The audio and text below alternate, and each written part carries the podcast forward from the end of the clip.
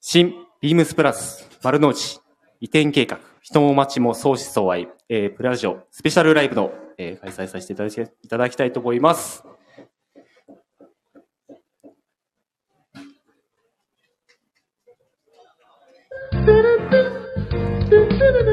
すみません、えー、もう緊張しすぎてですね、あの立ち立ちになっております。えー、回スペシャルライブということで、えっ、ー、と、ビームスプラス丸の内が無事ですね、えっ、ー、と、昨日リニューアルオープンをさせていただきまして、今回ちょっとあの特別に店の前の丸の内中通りを、えー、ビームスプラスがジャックしましてですね、えー、ビームスのこのオレンジのデリバリー号ですね、えー、中でブラジオを公開収録とさせていただきます。えー、ではですね、えー、改めまして、私、えー、カリスマ柳井でございます。で、えー、出演者、えー、ビームスプラス丸の内の、えー、サブショップマネージャーこと、えー、副店長の、はい、えー、ニック・ニワと申します。よろしくお願いします。はい、よろしくお願いいたします。いやー、いよいよオープンしましたね。はい、ついに、ついに。ついについにというところ。ちょっと僕、あの、庭さんと、あの、ラジオするの初めて。ああ、お手柔らかにお願いします。こちらこそです。あの、たじたじになってしまってますので。いやいや。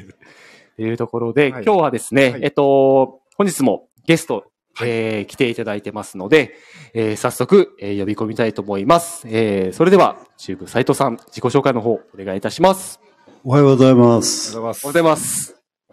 えー夜になってきて、はいいい感じですね。だいぶこう、いい感じになってきました。空の上 よく景色が見えてないんで分かってないですが、だいぶ閉鎖的なところでやってるので、あの、いやーもう、ちょっとこういう時に、あの、チューブの斉藤さんとは、僕、もう3回目ぐらいですか、出演。あ2回覚えてない。覚えてない緊張して覚えてない。いやいやいやいや、ちょっと、斉藤さんが緊張されると僕もすごい緊張しちゃうので、あの、というところですね。ではもうちょっと早速、はい。あの、こういううまい話が僕はできないので、えー始めていきたいと思います。はい。えーでは、この番組は変わっていくスタイル、変わらないサウンド、オールナイトビームスプラス、えー supported by シュア、音声配信を気軽にもっと楽しく、スタンド FM、えーチューブ、以上、各社のご協力で、ビームスプラスのラジオ局、プラジオがお送りします。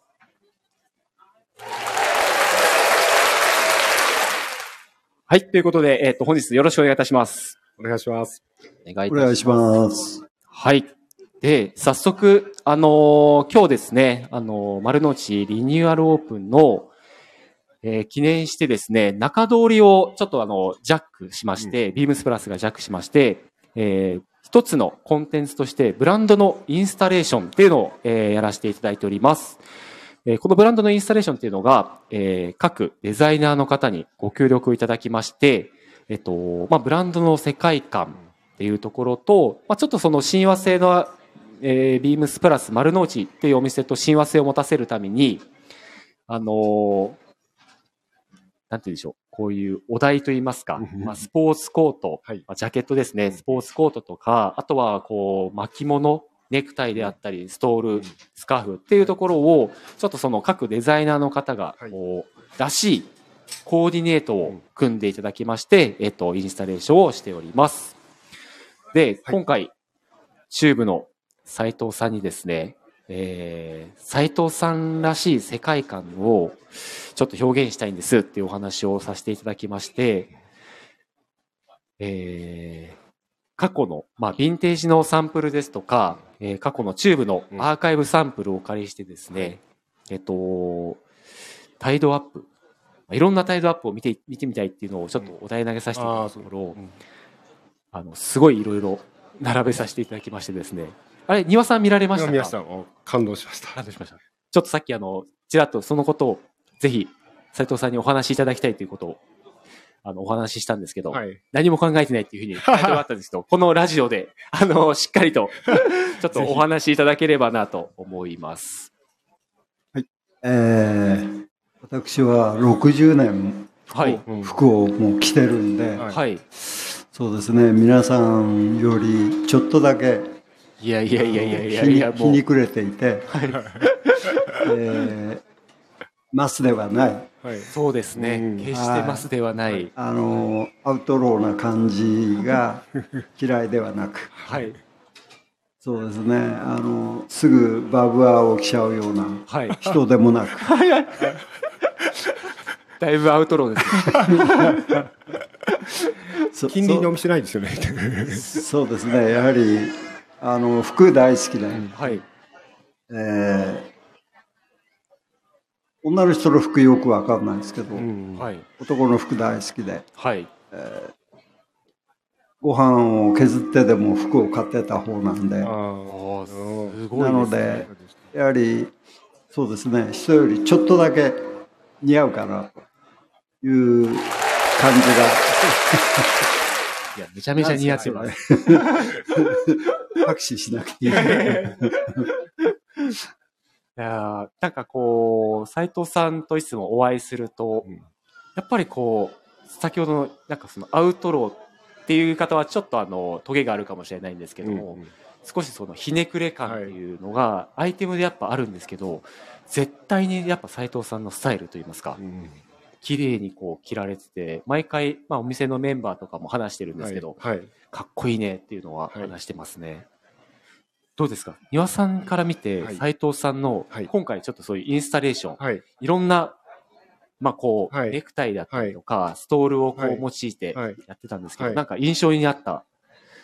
そうですね。あの、えっと、し白ベースのストール、はい。あれは、何かノノベルティ、あ、違う。ストールでしたっけ、うんストールなのか。画像ありますか？画像ですね。いちょっと待ってくださいね。まあでも、あの、やっぱりこう、し質感が違うものを、あえてこう、はい組み合わせされたり、そうなんです。僕もこれ、はい今回見てて思ったのが、あのー、斉藤さんのコーディネートって、僕らがそのイメージしてる、こう、素材合わせ、まあシーズンらしい素材合わせっていうのが、いい意味でこう、なんて言うんでしょう。教科書通りじゃないと言いますか。例えば、ウールのジャケットにリネンのシャツ合わせたりとか、そういう素材のマッチングがあって、そこにやっぱりこう、柄の入ったネクタイ、ストールっていうのを指す。そこのその、なんて言うんでしょうかね。すごいこう、一見ごちゃっと見えそうなところがやっぱまとまって見える、あのコーディネート、さすがすごいなと思ってまして。斉藤さん、やっぱこれ、あの、インスタレーションで、やっぱりこう V ゾーンを考えるときって、どういうところからこう、やっぱ着たいものからイメージされるんですか？基本的にあの、はい。大好きなものだけをはい。集まってきてるというか、はい。その中で、そうですね、なんか、流行とかあんまり関係なく、はい。やっぱり自分、自分らしいスタイルはい。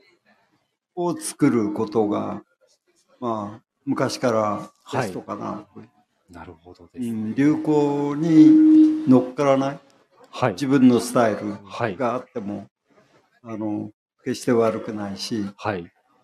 自分らしさ。はい。よくみんな、あの、自分らしさとかはい。はい言ってる割にははい。流行に左右されて、えー、まさに自分です。チャラチャラしてるチャラチャラしております。男が多い。まあ、それはそれで、はい。若い時はいいと思う。そんな感じが、あの、若い時は似合うし、はい。いろんなものを着るはい。はいことはすごくいいことだと思うんですけど、はい。あの、いい年して、はい。やはり自分のスタイルがない人、はい。ちょっと不安かなっていう。なるほどですね。うん。あのー個人はい。と世の中みたいなはい。バランスって。すごく大事に考えていて、たかが服なんですが、はい。えーその人を左右するような、はい。まあ、大切な一つのうーん。ファクターなんですよ。なるほどですねだ。から、あんまりチャラチャラ変えない。はい。同じものをずっと着ていて、はい。それが自分らしく、はい。自分のものになるというのが、やっぱり服を着る、僕の基本になってますね。まあ、なん本当こう、はいビームスプラスにもそういうところって通ずるところですもんね。その長く、まあ本当にこう、今ビームスプラスいろんなものがこう、あの、お取引先様とはい。別注をやらし、まさにチューブの斉藤さんもそうなんですけども、斉藤さんと別注をやらせていただいたり、ビームスプラスいろいろ出てるんですけども、やっぱりその斉藤さんのこなしとか見てると、本当なんでなんですかね、このスタイルというか、僕も庭さんもそうなんですけど、いつ見ても、やっぱ庭さんは庭さん、斉藤さんは斉藤さんっていう、なんかその、なんていうんですかね、そのスタイルの作りや、作る中で、コーディネートする中で、斉藤さん的にその、これだけは絶対守るというか、そういうのってあるんですか？すごいざっくりとした表現になっちゃうんですけど、普通な感じ。はあ普通な感じ。い。気張らないってことですか？あの、普通な感じが好きです。あの、えー特別目立たない。はい。はい。うん。なるほど。なんか目立つことがあんまり本当は好きではないうんですね。仕事的になんかそういうケースがあったはいりしますけど、はいできるだけ目立たない。なるほど。うん。なんか、何でもない普通のものをできればずっと着ていたいという。なるほど。はい。ただ、あの、ちょっと語弊があるかもわからないけど、はい。あの、自分なりの流行はちゃんとあるんです。はい。いつも、今回特に、はい。あの、話をいただいて、はい。対応する。はい。今、対応するのをすごく気に入ってます。あ、本当ですか？は今日もしっかりこう巻いていただいているので。い。あの、そういう面では自分の流行、自分の中での流行はあるんです。じゃあ、逆にこう、巻かない時のそういう流行っていうのもあるんですか？あの、そうですね。僕はあんまりこう、T シャツを1枚でかっこよく着れないんで、着てるイメージは確かにないです。その姿を見たことは一度も多分ない。T シャツは未だにアンダーウェアなんうん。です。うん。なので、その T シャツが似合わない人だと思っていいて、やいやいやいやいや。T シャツをですいやいね、やいや。かっこよく着れない、えー着てる人が羨ましいなと。あの、あんまり製品も作られてないような。そうなんですよイメージがありま。すそうですね。はいそうですね。なんかあの、T シャツをいっぱい作るのが苦手です。でも一枚だけ持ってますわ。あの、ヒズチューブネーム。そうですね。はい。昔のやつはい。ネイビーの。の無地で。ああ、めちゃめちゃ見たいです、それ。でも本当にソリッド。でも基本はやっぱりじゃあもう、うん T シャツはもうアンダーウェアっていう解釈で。そうですね。あの、まあ、に20代、10代の頃は、はいサーフィンをやっていて、はいその頃 T シャツは着てましたけど、はいやっぱりワックスを使うんで、はい。それでこう、まあ、ダメになっちゃってもいい T シャツを着ていたという、そんな感じですか T ね。シャツはじゃあもう作業着としてっていうことですか？そうですね作業着と言いますか。ちょうど、先ほど、庭さんが気になってたコーディネート。僕もこれ最初見たとき、実はこれあの、今ちょうどあのブースに飾ってあるんですけども、えーダウンベストにニットベストに、これ確かリネンのシャツですよね。で、あのー花柄のネクタイとシルクのスカーフ。うんこのコーディネートの、その、なんて言うんでしょう。これ、これ僕もすごい気になったコーディネートです。しかも先日、あの、店舗にお越しいただいた時に、このベストを、あ、着てまちょうどおした。召しになられてたそうだったんですねあやっぱりじゃあもう、斉藤さんのお気に入りの洋服を。なんか、あの、はい。チャラッとしたダウンベストななんてことないと思います70年代の、十分いいや安っぽい。いやいやいやいや。安っぽい感じとかがはい。結構好きで、あの、高級感のあるはい。大人とかになれないんです。いや、それは、まあ、あの、僕ら30代、僕は30代なんですけど、その、そういう人から見ると、うわ高そうな洋服、斉藤さん着てるなって思っちゃいますもん。あ全然か普通に本当にもうそうですね。はいしょぼい服着てるんいですよやいやいやいやいやいや。あのそういうのをあの自分では大本当に好きなんで、あいつも穴開いても破けたシャツとか、うんあのシワシワで着てます。はあの多分自分を何が着ていてもはい。自信が持てるように頑張ってるんだと思うんですよいやいや個人的には。恐縮すぎて何も言えなくなっちゃいます。こっちは。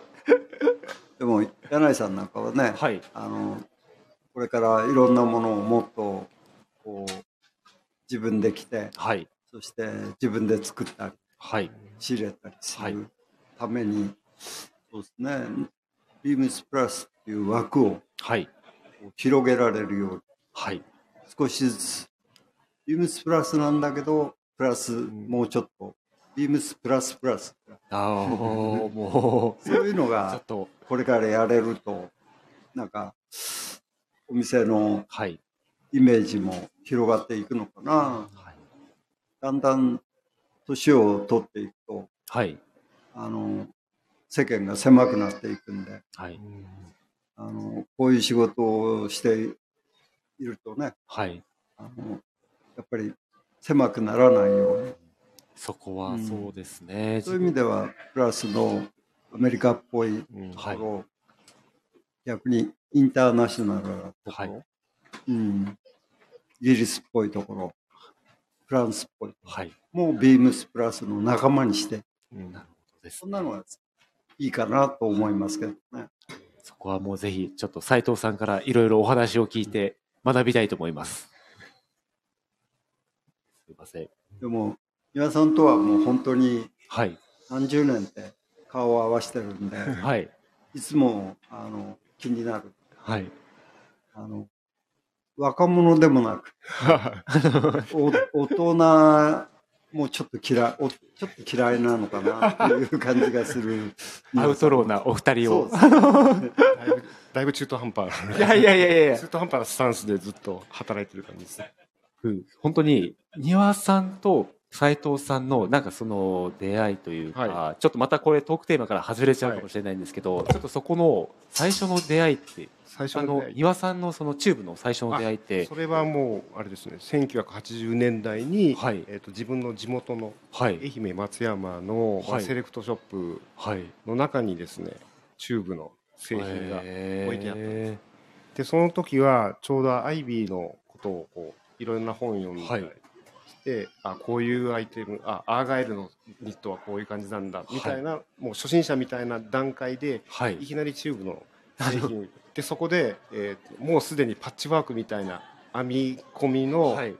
アーガイルがコラージュされたみたいなニットベストがもう置いてあってもう僕、それでぶちのめされました。それが一番グッと引き込まれたってやつですね。でももちろん値段的に見たら、はい。やべえとこれは親を説得しても買えない。なるほど。当時はじゃあすごいもう、はいもう高価な。常に見に行って買わないみたいな。なるほど。そうなんですよ。もうその店に行って見るたんびにこう衝撃を受けるあなんかベルベットでプリント柄になってる生地のベストとか。そういうのはもう自分のは勉強してる範囲だけでは絶対登場してこないあ、なるほどです。でもやっぱりすごいのはそれでもこうベーシックなものに見えるはい。っ。ていうところが一番やっぱ感銘を受けた。不思議、そこを、今もやっぱずっと多分、斉藤さんの別注の商品でやっぱり絶対アレンジというか、はい。こう、遊びがあって、ギミはいックがあってはい。聞いてるんですけど、はい。なんかそういうところに、一貫してやっぱり、すごいこう、ベーシックに着れるものっそうですね。ていうのは、はい。本当にあの、毎回、そこの楽しさっていうのは洋服、あの、チューブの斉藤さんの洋服は感じてますね。はいもう毎回だからあの驚きですよね、驚き。あの前のシーズンのやつですけどあの、えー、とキャップショルダーのブルゾーンはい。があってありましたねあ。れ衝撃であの何が衝撃かというとキャップショルダーのブルゾンっていうのはもう、そこのつなぎ目のところがはいパッ。カリングでシワシワっていうのがもう、はい頭にこびりついてるわけですね、はい。それがこうすごい、フラット。フラットの縫い方で 表現されてて衝撃でしたわねあそこのそそううですねね、もうちょっと店頭にはもうないんですけど、ないねんですよね名品の、はいえ、あれは春夏でしたっけ？春夏ですねですね。でもあれ本当に他のはい普。通のベーシックな普通の洋服に合わせれば、はい全然そのあデザイナーの作品っていうふうには見えないですよね。そうですねこはまたすごいなと。そこの一歩引き方ということで、はい。実はもう、今回、秋冬の別注の話っていうところで、はい。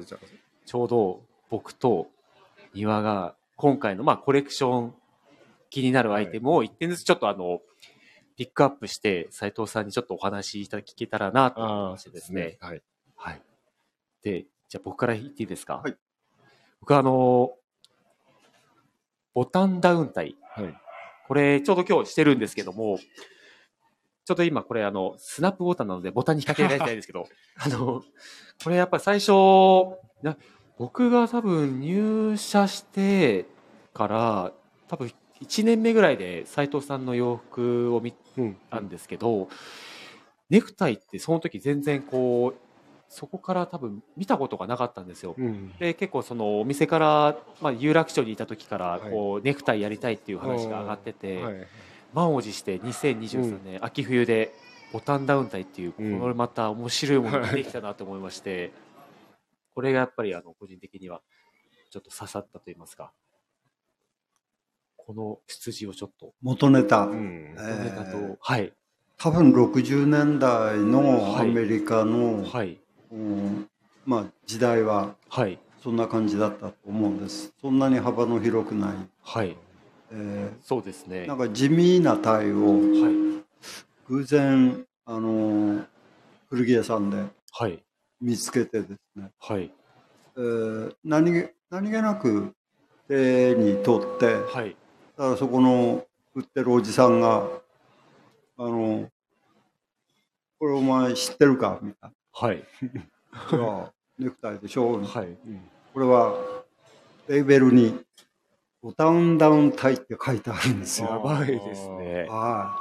い。ええーボタンダウンのタイ。はい、最初はだからボタンダウンのシャツにするもんだかなと思ったら、裏裏の証券の方に、証券の方にボタンホールが開いていて、はい。えーこんなの初めて見た、面白いみたいなことで気に入って、自分ではたまにしてたんですけど、そうなんですね。なかなかそのチャンスがなく、はい。えー世の中で日の目を見ないはい。だろうなと思ってました。絶対そうですね。絶対そうですね。もうちょっとちゃんとアプローチをすればはい。いいですよね。あの僕はいつも皆さんに申し訳ないなと思う買ってうちの服を着ていただく人に申し訳ないなと思ってるのははい。ちゃんと説明をしたりはい。アプローチをしたりはい。できてないこと、はい。えー、何でした？SNS とかあ、うんはい。そういうものがなく、うんいやいやいや本当に本当に申し訳ないなええそこはやっぱりこう、あの、斎藤さんの、そこはやっぱり一つのキャラクターどころでもあるので、そこはもう、でも、本当、うんまあちょっとこう、ラジオを聞いてくださってる方に、あれなんですけども、斎藤さんってやっぱ、毎回お店来てくださるじゃないですか。そうですね。足を運んでくださって、はいで、店内見ていただいて、で、あの、スタッフの方とこう、スタッフとやっぱお話ししてくださるっていうのが、やっぱりこの、なんて言うんでしょうかね、デザイナーの方が来てくださって、こう、いろいろ話を聞いたり、うんあの、話をしてくださったりっていうのが、やっぱり僕もお店いた頃、すごい貴重なうん。時間だったので、それはもしできる限り、また続けていただきたいなと思ってます。会社の偉い人はあんまり好きじゃないんですよ。現場の人が大好きなんで、い。やもう。現場型なんで、はい。僕自身も、はい。あの一ワーカーですなるほどね。あの現場好きなんです現場好きですね。というところですね。はいえー本当この、まあ、ボタンダウン帯、やっぱり今回、コレクションを、まあ、ビームスプラス用にこの別注としてあの作っていただいたんですけど、これがなぜ、なんていうんでしょう、斉藤さんの中で今回こう、提案といいますか、ポッと出てきたのかっていうのを、ちょっと個人的にそこは、えっ、と、おは商談、別注商談の時とかもお話が聞けてなかったので、あのーやはりビームスプラスというレーベル、はい、ショップはい、に対しての、その、なんていうんですかね。あの思い入れが他の人とちょっと違っていて、はい。あの、お客様とはい。お店を運営するスタッフと、はい。そういう人たちのうん考え方、はい。それを僕は勝手にはい。もうちょっと広げてはい。っていう、もうちょっと講義にいろんな人になるほど。あのビームスプラスがはい。理解してもらってはい。普通の服になるということではないんですけど、はい。うんなんか男のオタクだけにはい。ならなないいように、ようん、もうちょっと日の目を見るというあはい。もうちょっと世界中で売れてるクラスなんですけど、はい意外と日本では偏ってはい。取られ。てるっていうのを、はい僕はあんまりこうよく思ってなくてあはい。僕個人的なところとはい。ブランドってういうんところははい。ちょっとあのもっと広がっていってほしい、うんうん、いろんな風にはい。愛されてほしいっうんていうふうにく思っているんで。そうの辺がちょっと違うのかななるほどうんね。いや、もう、毎回やっぱ、この斉藤さんの引き出しがあるので、本当にその、提案の幅が、こういうお客様には、なんかなんでしょう。こういうお客様にはこういう商品が好きだろうなって。やっぱ販売してる時って予想がついて、こう、なんていうんでしょう、こういう提案ができるんですけど、斉藤さんの洋服っていい意味で、どういう人に提案しているかっていうのが、やっぱりこう、なんていうんでしょう。あの、定まらないと言いますか。うんなので、やっぱり自分が洋服好きで、これが好きなんでっていう持っていくと、やっぱ皆さんそれに対してすごい食いついてくださると言いますか。そういうあの、提案の偏りっていうところ、やっぱり、あの、斉藤さんの洋服はやっぱり、なんでしょうかね、こう、フラットにしてくれると言いますか。そこは、あの、ご案内してて、いいところだなと。うん喋れることが多いと言いますか。そうですか、はい。それはあの私も同じように。同じですね。実感してますね。あのすすごいディテールの話聞くのが大好きな人に見せるともちろんはい。もうニヤッとして喜んなんでくださいますし、でもそういうディテール云々っていうのを関係なく感覚としてあこれいいなっていう方にもお勧めできるっていそうですね。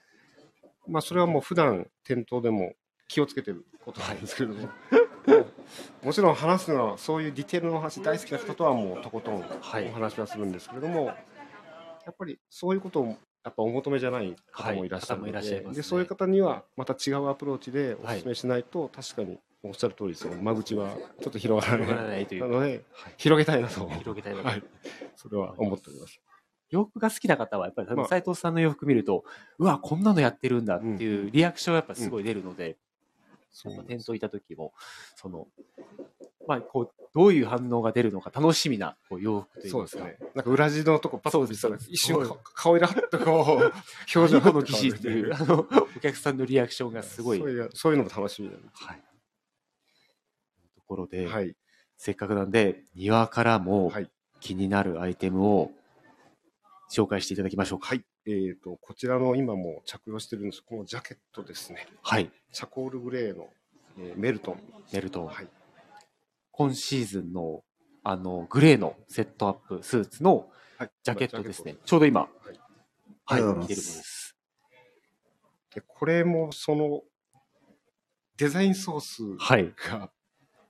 まあ、何なのかっていうところと、あとまあ、これメルトンなんですけど、そんなに分厚くない、ははいい。あのこの生地をセレクトしたもし何かこうポイントなどがあれば。このウェイトのバランスと見えづら、生地の見えづらってすごいいいなと思って、まあ、庭さんがやっぱり着てると、ままたちょっと自分が着るのとは全然違う雰囲気のところですね。見た目が本当ちょっとお重たそうに見えて、はいでも着たらすごく軽軽い。はい。なんかそこのギャップもすごい、すごいなと思う。早速もう今日ているので。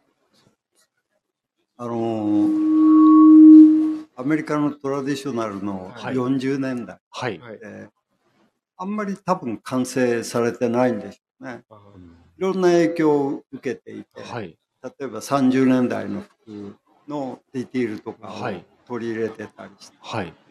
あの、完成形が50年代なんですかね。はいうん僕もあんまりよく分かってないんですが、いやいやいやいやいや。やはり、面白いディティールがはい。まだ40年代とか50年代とかはいっていうのがあるんですね。うんアメリカの服ってできるだけ簡単にはい。作ろうよ。はい。できるだけ簡単に着ようよはいって。いうのが、あの、まあ、あーそうですね。やはり、えーオーダーメイドの全く逆で、はい。シンプルにうん簡単にはい。という流れの大きな要素だと思うんで、やっぱり細かい変化をどんどんカットしていっちゃう。はい。効率性と大量生産ですよね。やはりそういうものをはい。昔のアメリカのよそういうシンプルな服はい。でもまだまだ残っていたんです、うんそういうのをこう持ってくるはい。とそれアメリカの服じゃないじゃないはい。思うんですけど、はい実際はそういうものが昔はいっぱいあったんですね。なので例えば素材もやはい。っぱりフラノよりちょっと厚いはい。っていうのはやはり秋冬の服って、はい。まあ、昔の服っていうのは、はい今みたいに、うんこう待ち着というか、はい。うんもうちょっとうん実用的なはい。防寒とかはい。例えばセーターにしてもあの丈が長かったり、はい。やはり防寒はいのためのはいものなんで、ギアみたいなところそうですねだからフラフランネルグレーフランネルはい。っていう最もベーシックな素材って、やはりなんか我々が思う以上に暑かったんですね。要するにそれも防寒あの要するに暖かさはい。暖かさをキープする。はい。あの今は本当にねどこも冷房暖房が入っているはい。そういうものがだんだん必要なくなってきてる、はい。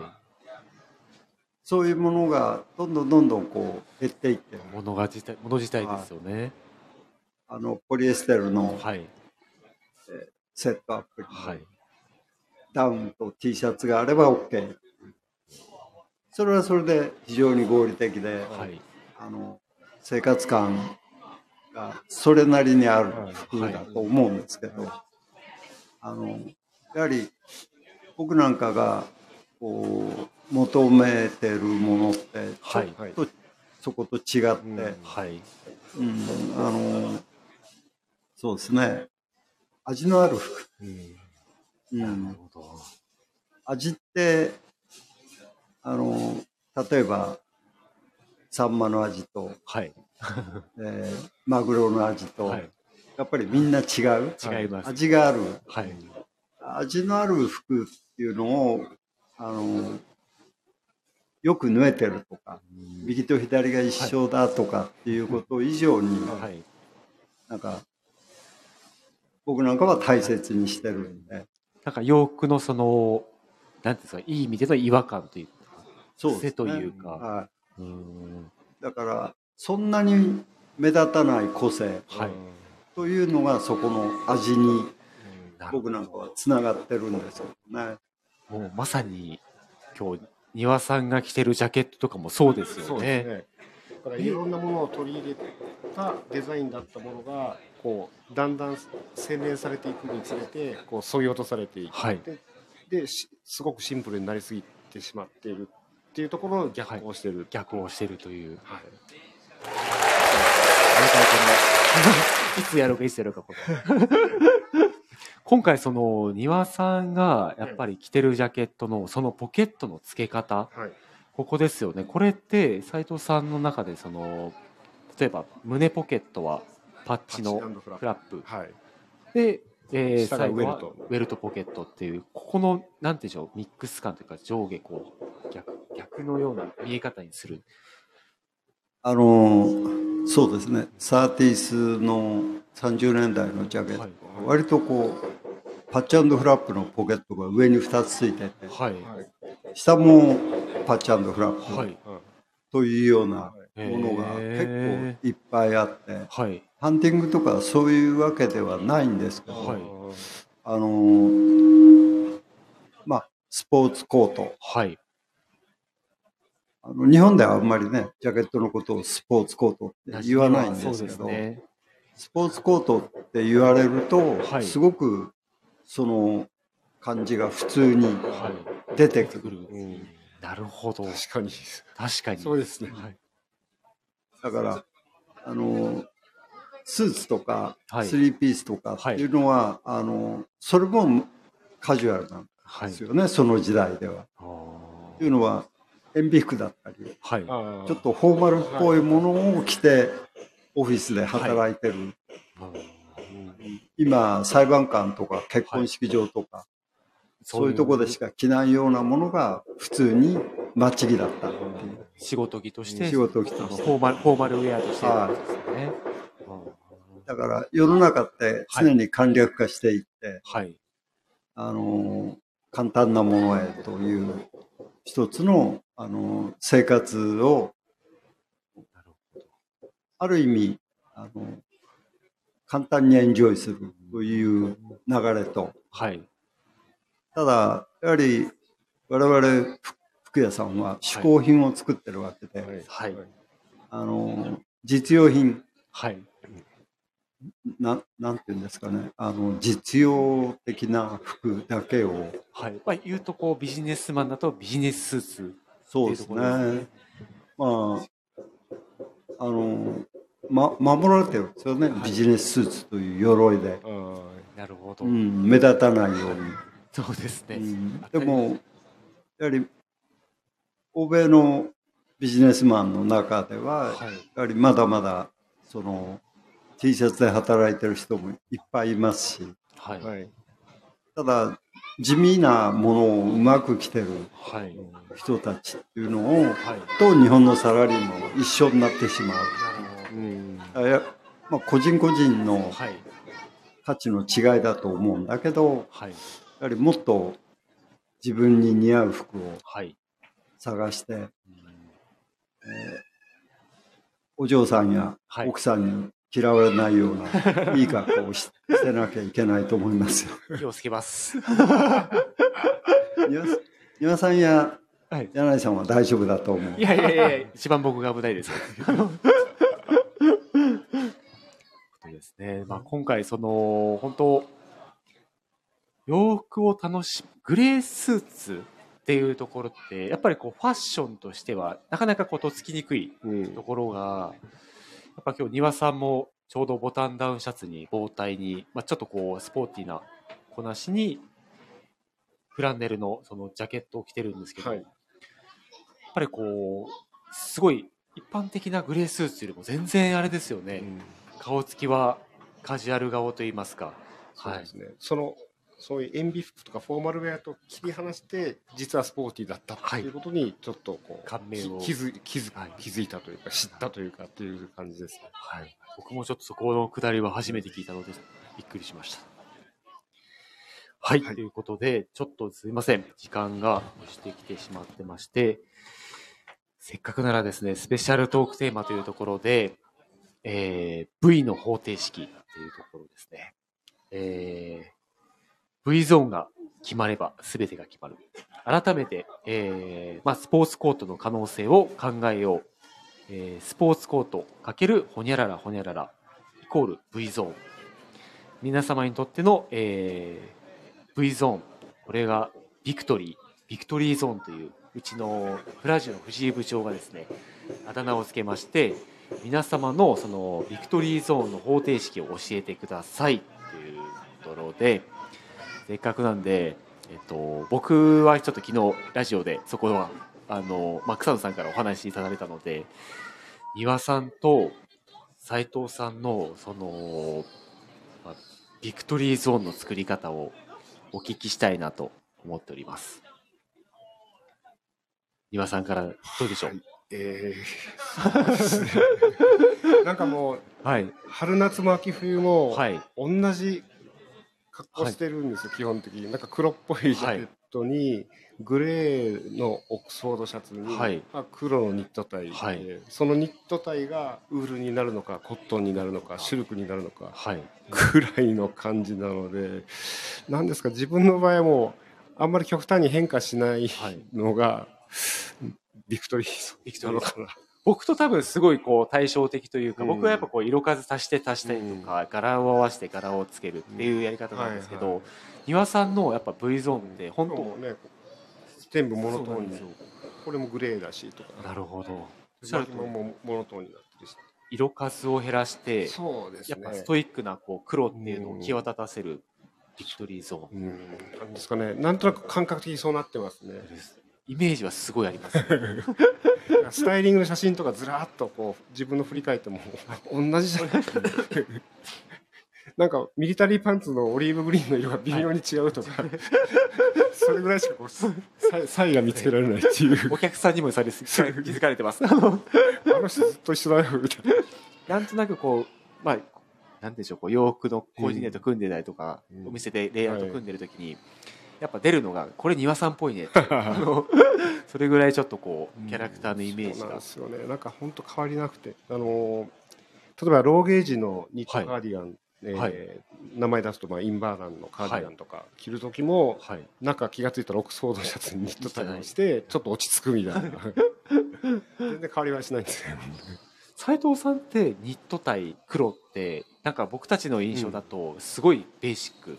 60年代のアメリカントラ,、うんトラディショナルなスタイルには、ニットタイのこうブラックってすごい印象が強いんですけど、斉藤さんから見て結構ニットタイってされたりします？あのー僕は割とはい。タイはあの遊べる、はい。あのー地味なんだけどはい。なんか遊びたいはい。そういう気分をタイに対しては持ってて。なんか変な柄のなんかハワイのいや、もハワイのセールで買ったタイとか。なんかそれなんだみたいな話なんですけど。う、あの、本当お貸し出しいただいたサンプル、アーカイブのサンプル、すごいのがいろいろ出てきて、ネクタイもやっぱり、あの、一癖どころじゃないうん、二癖ぐらいあるものがいろいろ出てきたので、それは本当面白かったですね、見せて。なんかあのそうですねはい。自分の中で地味派でうなん一つのアイテムとしてタはいイっていうのは結構気になっていてはい。あのダークスーツにはい。ニットタイというようなこともたまにあるんですけど、はい。あのまあプルオーバーのベストニットだったり、はい。えーオートベストだったりはいというのを割となんかこう気にしてきたりしてますね。特にこの1年ぐらいはい。あのベストを着て、に、すごいイメージあります。はい、ベストを着てるというのが一つのなんか自分の中ではい。こう流行ってる流行ってるんですね自分の中で流行ってる世間とは関係なく置いてかれてる感じがあのいやいやいやいや。嫌いじゃないですね。毎回そのやっぱスタイルに引き寄せ引き寄せられちゃいますもん。はいですね。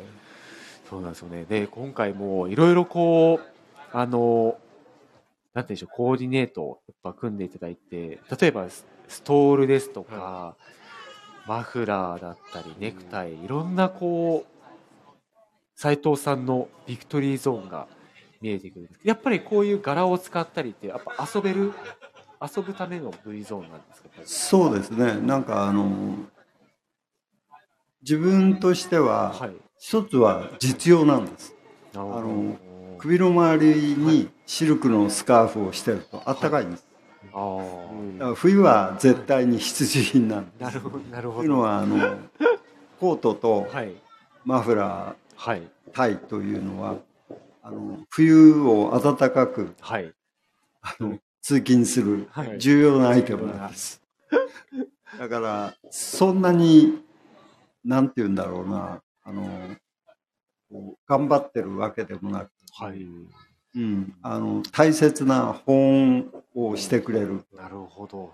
というのが、なんか一つ大きな理由としてあります。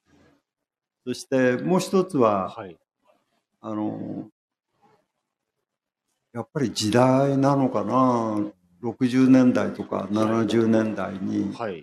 やっぱり服を、服屋さんを見に行ったり、いろんなお店を見たりする時の中に、はい。やはり花柄だったり、はい。なんかジオメトリックだったり、うんはい。いろんなスカーフやはい。ネクタイを見ることがあったので、うんはい。それはもう自分としては無地と同じような、無無地と同じ感覚でそういうものを身につけていますね。なんか、あんまりこう、合うとか合わないとか、はい。自分に関係なく、はい。自分の中で、そうですね、無地の一種みたい。あうん、シンプルなものとして、はい。もうあ考えちゃってる、勝手に。ですね。その辺ボケてるんで、いやいやいやいやいや。あのかなり強引に。絶対でもそこなんか、絶対そこの方程式あるはずなんだろうなと思いながそうらで、すね。まあ、確かにあの、パターンオンパターン、柄シャツに柄のネクタイとか、結構並べて、並べてはいらっしゃいましたもんねでもなんか、違和感を感じないんですよね。それはもしかすると、やっぱりこのネクタイは無地だってお考えになって、組み合わせれてるからなのかなって今、お話をお伺いして思いました。やっぱこの柄のネクタイとか、その柄のシャツに、まあ、柄のネクタイ、うんうん。柄のベスト、うん。なんかそのやっぱ足し算って、うん。これ斎藤さんしかできないんだろうなって、あの、見ながら見てたんですけど、はい。でも今のその無地として捉えはい。て遊ぶはい。っていうのは、ちょっと、あの、自分もそういう感覚を持って、はいそうですねもっと V ゾーン楽しもうかなと。私ももっと柄のネクタイを。いやいやいやいや庭さんのそのストイックなこのあの V ゾーンの作り方はもう、だいぶ板についてるので、あと、トラディショナルな色ってあるじゃないですか。はい例えば、タータンの色はいはい。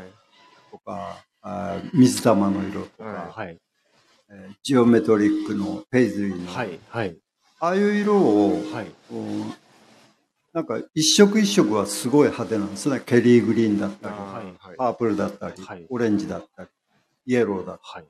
でも、みんなが認めちゃってる、はい認知してる、はい、トトラディショナルはい。のチェック。そういう色って派手に見えない。で、僕は勝手に思っていて、ど。そういう色を意外と使います。あ、そうなんですね。はあの、ちっちゃい時からはい。身につけてるんで、みんな。あなるほど。馴染みがある。馴染みがあるんだろうね。だから、あの、そんな派手なものに見えないうん色っていうのがあって、うんそれをうまく自分で着ることを、自分ではししてるわけで、だからあんまり派手に見えないという色を選んでるかもわかんない。あ自然とですね。自然と。なるほど。タータンの中にある色と。あはい。なるほど。色ですね。ーうんうん。確かにあの、タータンでも、えっと、ロイヤルスチュアートって赤いタータンあるんです、はいあれも昔からずっと見てるので、はい。例えばあの柄のシャツとかははい。平気で着ることができるなるほど。それは確かに抵抗感がなくてでもあの同じ赤で無地のシャツどうぞって言われたら、ちょっと一瞬躊躇してしまうというのはやっぱり慣れ慣れてる慣れてるか、うん知らず知らずの間にこう慣れてきてるっていうのはあるのかなと思いました。さすがです。さすがです。ということですね。はいもうちょっともう斉藤さんには、斉藤先生とも呼ばせていただきたいんですけど。はい先生やめて。バカな政治家みたい に。やアウトローな先生やめてください。失礼しました。斉藤さんにはちょっと今後もいろいろと、あのーまあ僕も毎回絶対こう洋服、どういうシャツを着て、はいやっぱすごいトップスにこう目が行くので毎回、うんどういうトップスにどういうシャツ着られてるんだろうなっていうのをちょっと今後も注目していきますので、引き続きちょっとあのいろいろな V ゾーンを自分に教えていただければなと一緒にビクトリーゾーンですね。一緒に、一緒に。あの、一緒に考えましょう。一緒にちょっと今度組んでみたいです。コーディネートとか、いろいろダメ出しを食らいたいです。ということですね。はい。ありがとうございます。では、ちょっとそろそろお時間になりましたので、えー締めの言葉に入らさせていただきたいと思います。えーレターを送るというページから、えーお便りを送れます。ぜひ、ラジオネームとともに話してほしいことや僕たちに聞きたいことがあれば、たくさん送ってください。えーメールでも募集しております。メールアドレスは bp. 放送部アットマーク gmail.com えー bp. 放送部アットマーク gmail.com ツイッターの公式アカウントもございます。beams アンダーバープラスアンダーバーまたはハッシュタグプラジオをつけてつぶやいていただければと思います。えー新たにインスタグラムの公式アカウントが開設されました。アカウント名は beams アンダーバープラスアンダーバーアンダーバー放送部えー、beams アンダーバープラスアンダーバー2つですね、えー放送部。ぜひフォローをよろしくお願いいたします。ということで、えー今回、えー、beams プラス丸の内リニューアルオープンの、えー兼ねてですね、イベントプラジオスペシャルライブということで、最後の鳥として、えーチューブの斉藤さんと、あで、えー beams プラス丸の内のサブショップマネージャー、岩に来ていただきましたので、本日はありがとうございました。ありがとうございました。ということで、また、あのーいろいろと、ちょっとお話ですとか、あのーまた、リニューアルオープンした新店にも、もしお時間ありましたら遊びに来ていただければなと思います。